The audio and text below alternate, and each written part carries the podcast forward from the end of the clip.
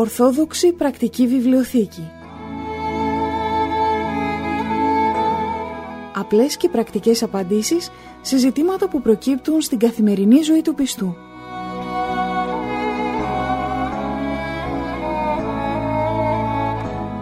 Στις απορίες μας απαντά ο Αρχιμανδρίτης Πατυρνικάνορ Παπα-Νικολάου, καθηγούμενος της Ιεράς Μονής Αγίας Τριάδος Παρμού Ολύμπου.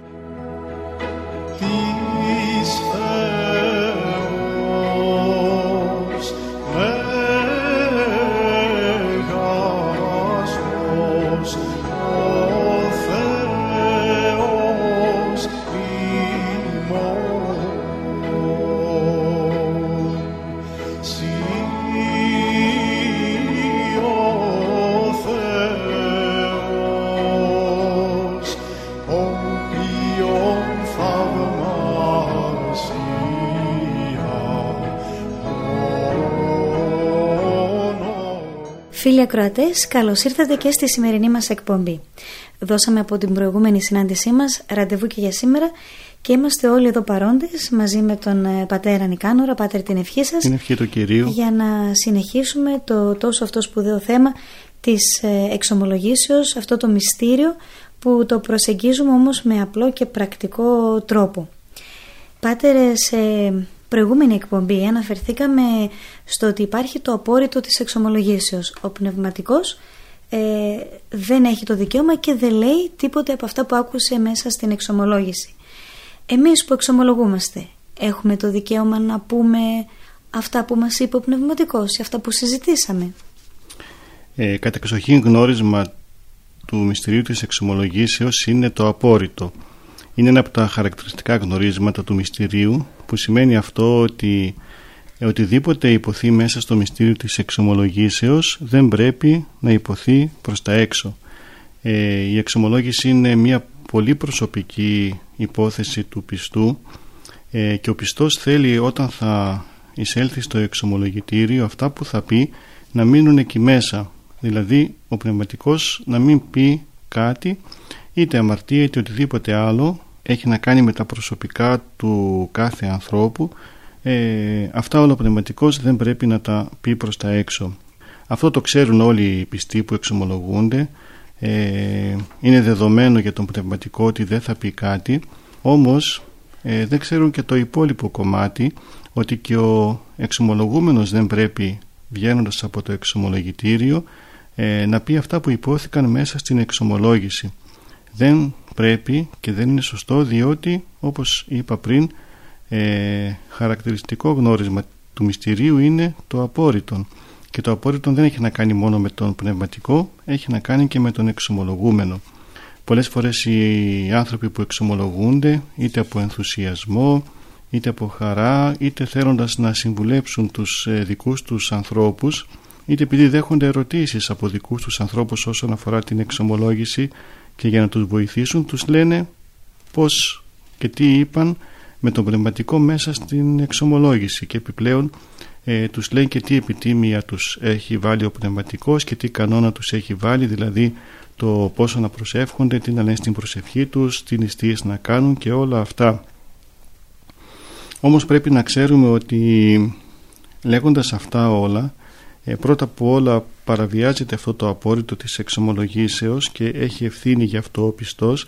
Και δεύτερο πρέπει να ξέρουμε ότι λέγοντας αυτά τα οποία ε, μας είπε ο, ο ιερέας είτε ως συμβουλές είτε ως κανόνα είτε ως επιτίμια αυτά όλα ενώ νομίζουμε ότι θα κάνουμε καλό λέγοντάς τα στους δικούς μας ανθρώπους τελικά θα τους κάνουμε κακό. Θα τους κάνουμε κακό γιατί; Γιατί όλα αυτά είναι τελείως προσωπικά όλα αυτά ισχύουν για τον άνθρωπο αυτόν τον οποίον είχε μπροστά του ο πνευματικός. Εάν θα πάει κάποιος άλλος άνθρωπος με άλλο χαρακτήρα, με άλλη ηλικία, με άλλο φίλο, με άλλη κατάσταση υγείας είτε πνευματικής είτε σωματικής, θα του δώσει διαφορετικές συμβουλές. Όπως όταν πάμε στο γιατρό, ο καθένας πάει προσωπικά στο γιατρό και δέχεται τις συμβουλές του γιατρού και δεν πάει στη συνέχεια και να πει σε όλους ότι ξέρετε εμένα ο γιατρός μου είπε να παίρνω το τάδε φάρμακο, άρα να το παίρνετε και εσείς αυτό το φάρμακο. Αυτό αν το κάνει, τότε θα κάνει μεγάλο κακό στους δικούς του ανθρώπους και αν τον ακούσουν οι δικοί του άνθρωποι και παίρνουν αυτό το φάρμακο, Το ίδιο ισχύει και με την εξομολόγηση. Κάθε φάρμακο είναι για διαφορετικό άνθρωπο. Υπάρχουν φάρμακα τα οποία είναι για κοινές ασθένειες πνευματικές, αλλά όμως και πάλι ο ε, πνευματικός θα είναι αυτός ο οποίος θα κρίνει και το φάρμακο και τη δόση του φαρμάκου και όλα αυτά τα οποία θα δώσει ως ε, πνευματική συνταγή για κάθε έναν εξομολογούμενο. Γι' αυτό λοιπόν καλά είναι όταν βγαίνουμε από το εξομολογητήριο και μας ρωτούν οι άλλοι ε, τι σου είπε πνευματικός, ε, τι του είπες, ε, για αυτή την αμαρτία, τι σου είπε, τι να κάνεις και όλα αυτά. Εμείς να λέμε πηγαίνετε κι εσείς, ρωτήστε και μάθετε κατά πώς θα κοινωνάτε, πώς θα νηστεύετε, τι θα κάνετε. Ο καθένας προσωπικά πηγαίνει στον πνευματικό και παίρνει τις συμβουλές του. Μια κυρία μας ε, ρώτησε πάτερ ε, είχε, έχει μια καλή, πολύ καλή φίλη η οποία δεν έχει εξομολογηθεί ποτέ αρνείται να εξομολογηθεί ε, θεωρεί ότι με κάθε σφάλμα της ε, αφού ζητάει συγγνώμη ε, τη συγχωρεί ο Θεός και η κυρία αυτή προσπαθώντας να τις μεταφέρει τις εμπειρίες της από την εξομολόγηση ε, τις λέει τις συζητάνε με το πνευματικό ε, ρωτάει η κυρία αυτό είναι μεμπτό δεν πρέπει να γίνεται το κάνει από πολύ καλή διάθεση για να βοηθήσει τη φίλη της. Σίγουρα από καλή διάθεση το κάνουν όλοι αυτοί οι οποίοι βγαίνοντας από το εξομολογητήριο λένε αυτά τα οποία ε, άκουσαν μέσα στην εξομολόγηση. Κανείς δεν το κάνει από κακό, κανείς δεν το κάνει για να ε, κάνει κακό στον συνάνθρωπό του. Αλλά όπως ε, προείπα, τελικά κάνουμε κακό. Κάνουμε κακό πρώτα απ' όλα γιατί δεν οδηγούμε και τον άλλον τον άνθρωπο στην εξομολόγηση να του πούμε πήγαινε και εσύ στον πνευματικό ε, ούτε χάνεις τίποτα, ούτε είναι κάτι δύσκολο, ούτε είναι κάτι που χρειάζεται χρήματα για να πας να εξομολογηθείς.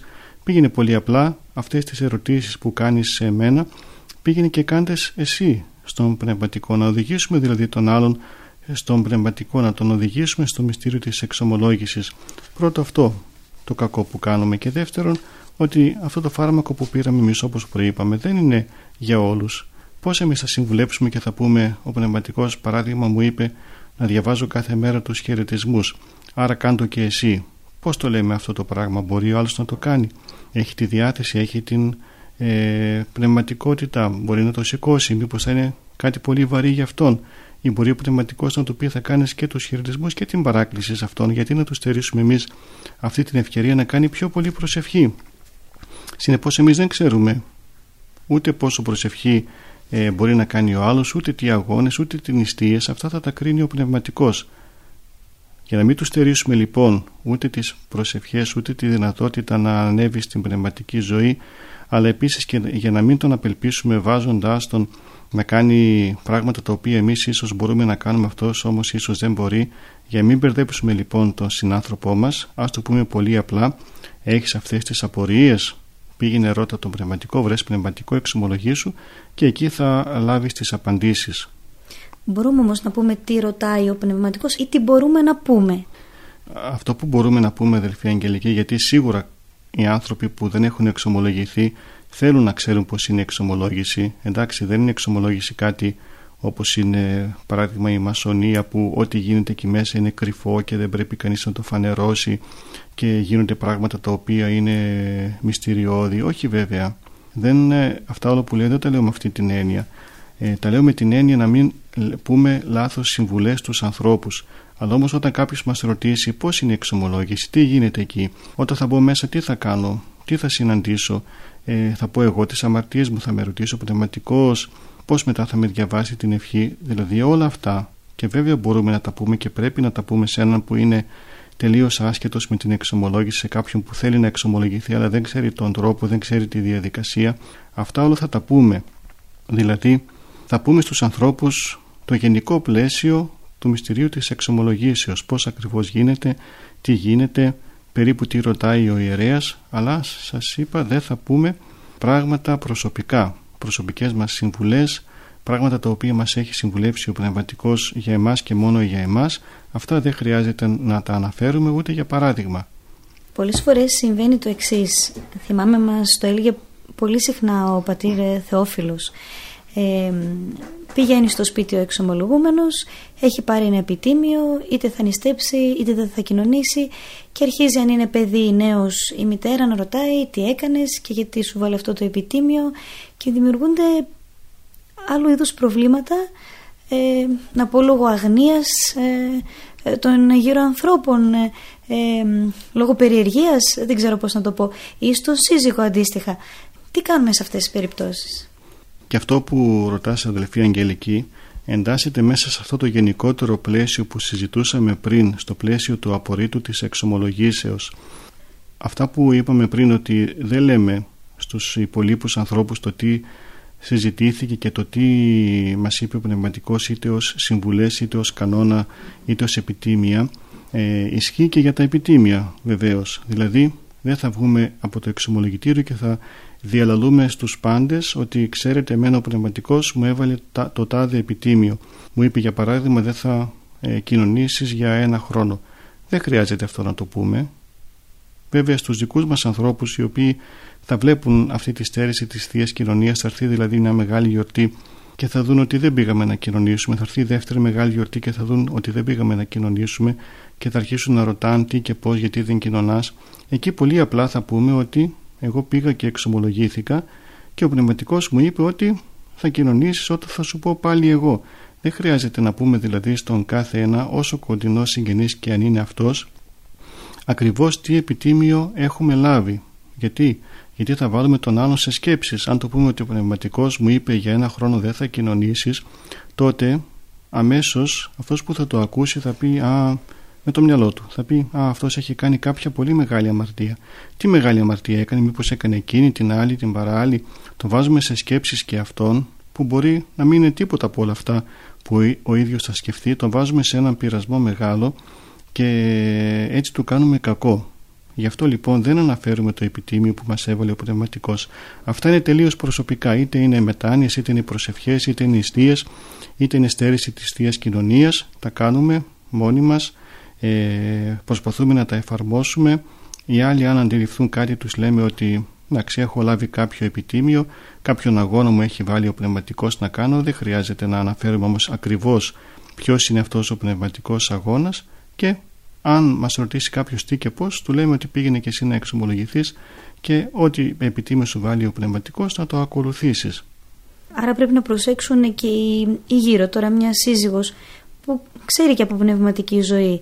Ε, γιατί έχουν τύχει τέτοιες περιπτώσεις. Να μην επιμένει, ας πούμε, να ρωτάει το σύζυγο γιατί σου επέβαλε να μην κοινωνήσεις. Γιατί υπάρχουν τέτοιες περιπτώσεις που δημιουργήθηκαν προβλήματα μέσα σε οικογένειες. Γιατί έβαλε του κόσμου, ας πω, τους λογισμούς ναι, ε, στο μυαλό της. Ναι, έτσι ακριβώς. Γιατί μπορεί να είναι για κάτι πολύ απλό το επιτίμιο, ή μπορεί ο πνευματικός απλώς να του είπε, χωρίς να έχει κάνει κάποια μεγάλη αμαρτία ο άνθρωπος, να του είπε ότι άσε μην κοινωνάς, έλα πάλι να σε δω και να το έκανε αυτό ο πνευματικός μόνο και μόνο για να τον ξαναφέρει στην εξομολόγηση, χωρίς να έχει κάνει κάποια μεγάλη αμαρτία. Αν πεις στη σύζυγό του μετά, ξέρεις, εμένα ο πνευματικός δεν μ' άφησε να κοινωνήσω, τότε η σύζυγος θα βάλει πολλά πράγματα στο μυαλό της και αυτό μπορεί να χαλάσει και τη σχέση μεταξύ τους. Γι' αυτό δεν ρωτάμε τι σε είπε πνευματικός, ούτε ε, λέμε εμείς οι ίδιοι αυτό μου είπε, το άλλο μου είπε, τα αφήνουμε.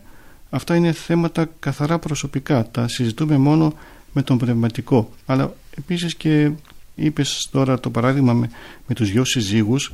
Πολύ επίσης συνηθισμένο φαινόμενο είναι αυτό που κάνουν οι μητέρες στα παιδιά τους. Πάνε τα παιδιά να εξομολογηθούν.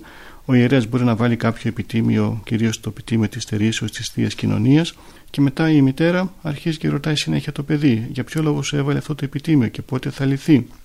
Και γιατί δεν κοινωνάς, έχεις καιρό να κοινωνήσεις και πες τον πνευματικό να σε αφήσει να κοινωνήσεις, γιατί δεν κοινωνείς; Ένα, ένα σωρό πράγματα και ε, βάζουν τα παιδιά σε τέτοια δοκιμασία που μετά το παιδί θα πει Ε, εσύ με πίεζες να πάω να, κοινωνεί, να εξομολογηθώ, με πίεζες, με πίεζες και τώρα με πιέζεις για άλλα πράγματα. Α αφήσουμε τα παιδιά, ας αφήσουμε τους ανθρώπους μας να έχουν αυτήν την ε, πνευματική σχέση με τον πνευματικό και μόνο Α μην θέλουμε να επεμβαίνουμε σε όλα, στα προσωπικά του καθενός. Υπάρχουν και προσωπικά πράγματα που κανείς δεν τα συζητάει με κανέναν άλλον παρά μόνο με τον πνευματικό του. Α το δεχθούμε αυτό και αν το δεχθούμε αυτό και τον άνθρωπο μας θα βοηθήσουμε, αλλά και εμάς. Και εμείς θα είμαστε πιο αναπαυμένοι. Μάλιστα.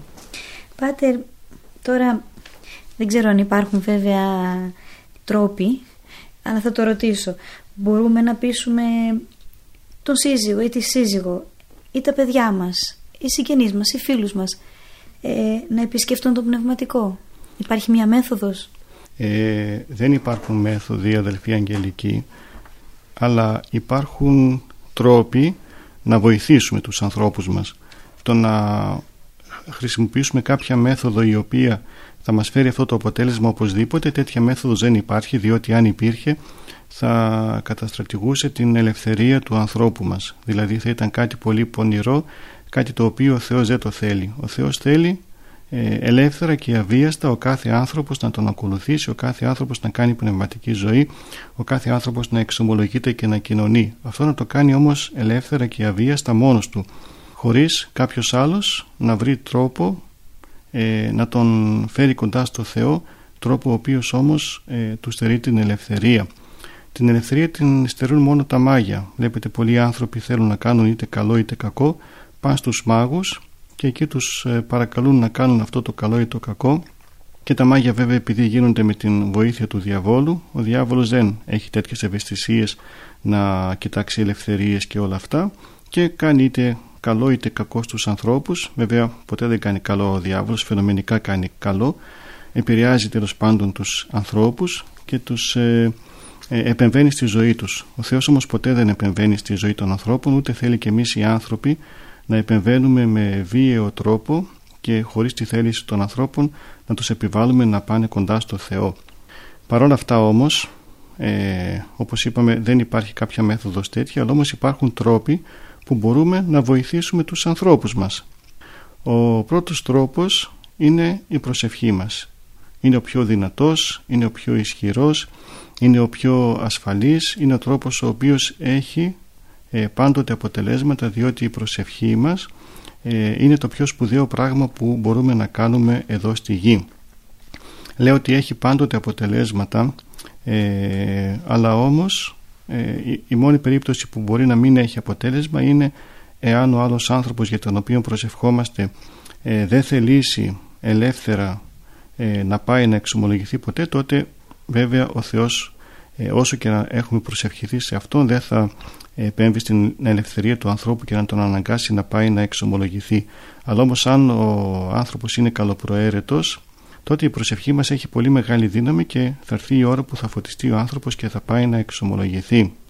Το δεύτερο που πρέπει να κάνουμε είναι εμείς οι ίδιοι να δείχνουμε το παράδειγμα, το καλό παράδειγμα. Δηλαδή μπορεί να λέμε στο σύζυγο ή στα παιδιά πάτε να εξομολογηθείτε, αν όμως αυτό δεν το βλέπουν από εμάς ή το βλέπουν πολύ αραιά, τότε και αυτοί θα πούν ε, εντάξει και εσύ κάθε πότε πας μια φορά στα δυο στα τρία χρόνια ε, θα πάμε κι εμείς μια φορά στη ζωή μας όταν όμως βλέπουν τον ε, άνθρωπό μας όταν βλέπουν όταν εμείς που θέλουμε να τους πούμε να πάνε για εξομολόγηση μας βλέπουν να πηγαίνουμε τακτικά και να εξομολογούμαστε και κυρίως μας βλέπουν να γυρνάμε αλλαγμένοι από την εξομολόγηση και αυτό είναι πολύ βασικό τότε και αυτοί θα εξομολογηθούν αν όμως δεν γυρνάμε αλλαγμένοι, αν δεν γυρνάμε καλύτεροι, αν γυρνάμε χειρότεροι τότε θα λένε «Μα πού είναι το παράδειγμα» είπες θα πας να εξομολογηθείς και μόλις ήρθες εδώ άρχισες τα μαλώματα, τις φωνές, ε, τους εγωισμούς. Τότε τι κέρδισες με την εξομολόγηση; Συνεπώς πρέπει να προσέχουμε πολύ να δίνουμε όντως το καλό παράδειγμα γυρνώντας από την εξομολόγηση να είμαστε άνθρωποι γαλήνοι άνθρωποι αναπαυμένοι, άνθρωποι ειρηνευμένοι άνθρωποι που σκορπούμε αυτή τη γαλήνη και την ηρεμία σε όλους τους γύρω μας ανθρώπους. Όπως επίσης και το τρίτο βέβαια να μιλάμε, να λέμε ε, τα καλά της εξομολογήσεως ε, όσο βέβαια εκεί μας παίρνει, όσο δηλαδή ο άλλος θέλει να ακούσει. Όταν θέλει να ακούσει ο άλλος και το ζητάει αυτό τότε θα του λέμε όταν μας λέει σταμάτα τώρα και δεν θέλω να ακούσω άλλο τότε θα σταματάμε Είχα ακούσει έναν ομιλητή Πάτερ που έλεγε ότι αν ε, την ώρα της Θείας ε, Λειτουργίας. Έμπαιναν ε, αλόθρησκοι οι αιρετικοί μέσα στους ναούς και μας έβλεπαν ε, να βιώνουμε τη Θεία Λειτουργία. Όλοι λέει από μόνοι τους θα μετεστρεφόταν προς την Ορθοδοξία. Κάτι αντίστοιχο από ό,τι καταλαβαίνω από αυτό που λέτε ισχύει για την εξομολόγηση. Αν όντως το βιώσουμε και το ζήσουμε θα θέλησουν και οι άλλοι μετά να το ζήσουν, να το γευτούν. Μα αδελφοί Αγγελική, πολλές φορές λέμε ε, λέει η σύζυγος στο σύζυγο πάνε να εξομολογηθείς, πάνε να εξομολογηθείς όταν όμως η ίδια η σύζυγος δεν πάει να εξομολογηθεί σωστά όταν δεν πάει προετοιμασμένη όταν δεν πάει εν μετανία τότε γυρίζει η ίδια και ο σύζυγος λέει μα τι έγινε; Πήγες να εξομολογηθείς και μου έρχεσαι εδώ ίδια και χειρότερη και μου λες να πάω και εγώ να εξομολογηθώ, τι θα αλλάξει; Γι' αυτό λοιπόν πρέπει πρώτα εμείς οι ίδιοι να ξέρουμε τι είναι η εξομολόγηση. Εμείς οι ίδιοι να την βιώνουμε, εμείς οι ίδιοι να ζούμε αυτό το μυστήριο της μετανοίας και τότε αν το ζούμε, αν το βιώνουμε, αν έτσι πορευόμαστε, τότε αυτό θα είναι το μεγαλύτερο κήρυγμά μας, όχι τα λόγια μας. Προσπαθούν πολλές φορές ε, οι σύζυγοι, κυρίως οι γυναίκες δηλαδή, να, μεταπί, να πείσουν τους άντρες τους να πάνε να εξομολογηθούν και το κάνουν αυτό μόνο με τα λόγια. Και λένε πήγαινε να εξομολογηθείς, πήγαινε να εξομολογηθείς, πήγαινε να εξομολογηθείς και όλο πιο πολύ τους νευριάζουν, όλο πιο πολύ τους κάνουν να αντιδρούν. Αλλά τι, αν έλεγαν μόνο μία φορά αυτό, αλλά κάθε φορά που ερχόταν από την εξομολόγηση ερχόταν αλλαγμένες, αυτό θα ήταν το μεγαλύτερο κήρυγμα και ο μεγαλύτερος κράχτης να πάνε να εξομολογηθούν οι άνθρωποι. Μάλιστα. Και κάτι τελευταίο και για τη σημερινή μας εκπομπή, Πάτερ. Ε, είναι καλό να έχουμε ένα πνευματικό όλη οικογένεια. Αυτό είναι ένα πολύ μεγάλο θέμα, αδελφή Αγγελική, και επειδή έχει πολλές πτυχές, ίσως να το αφήσουμε για την επόμενη εκπομπή μας. Βεβαίως.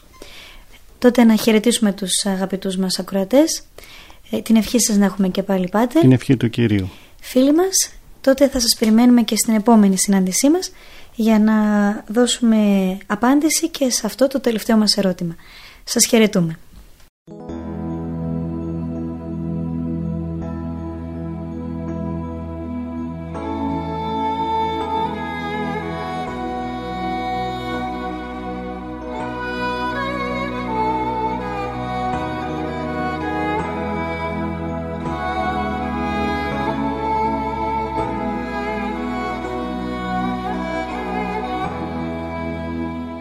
Ορθόδοξη Πρακτική Βιβλιοθήκη Απλές και πρακτικές απαντήσεις σε ζητήματα που προκύπτουν στην καθημερινή ζωή του πιστού.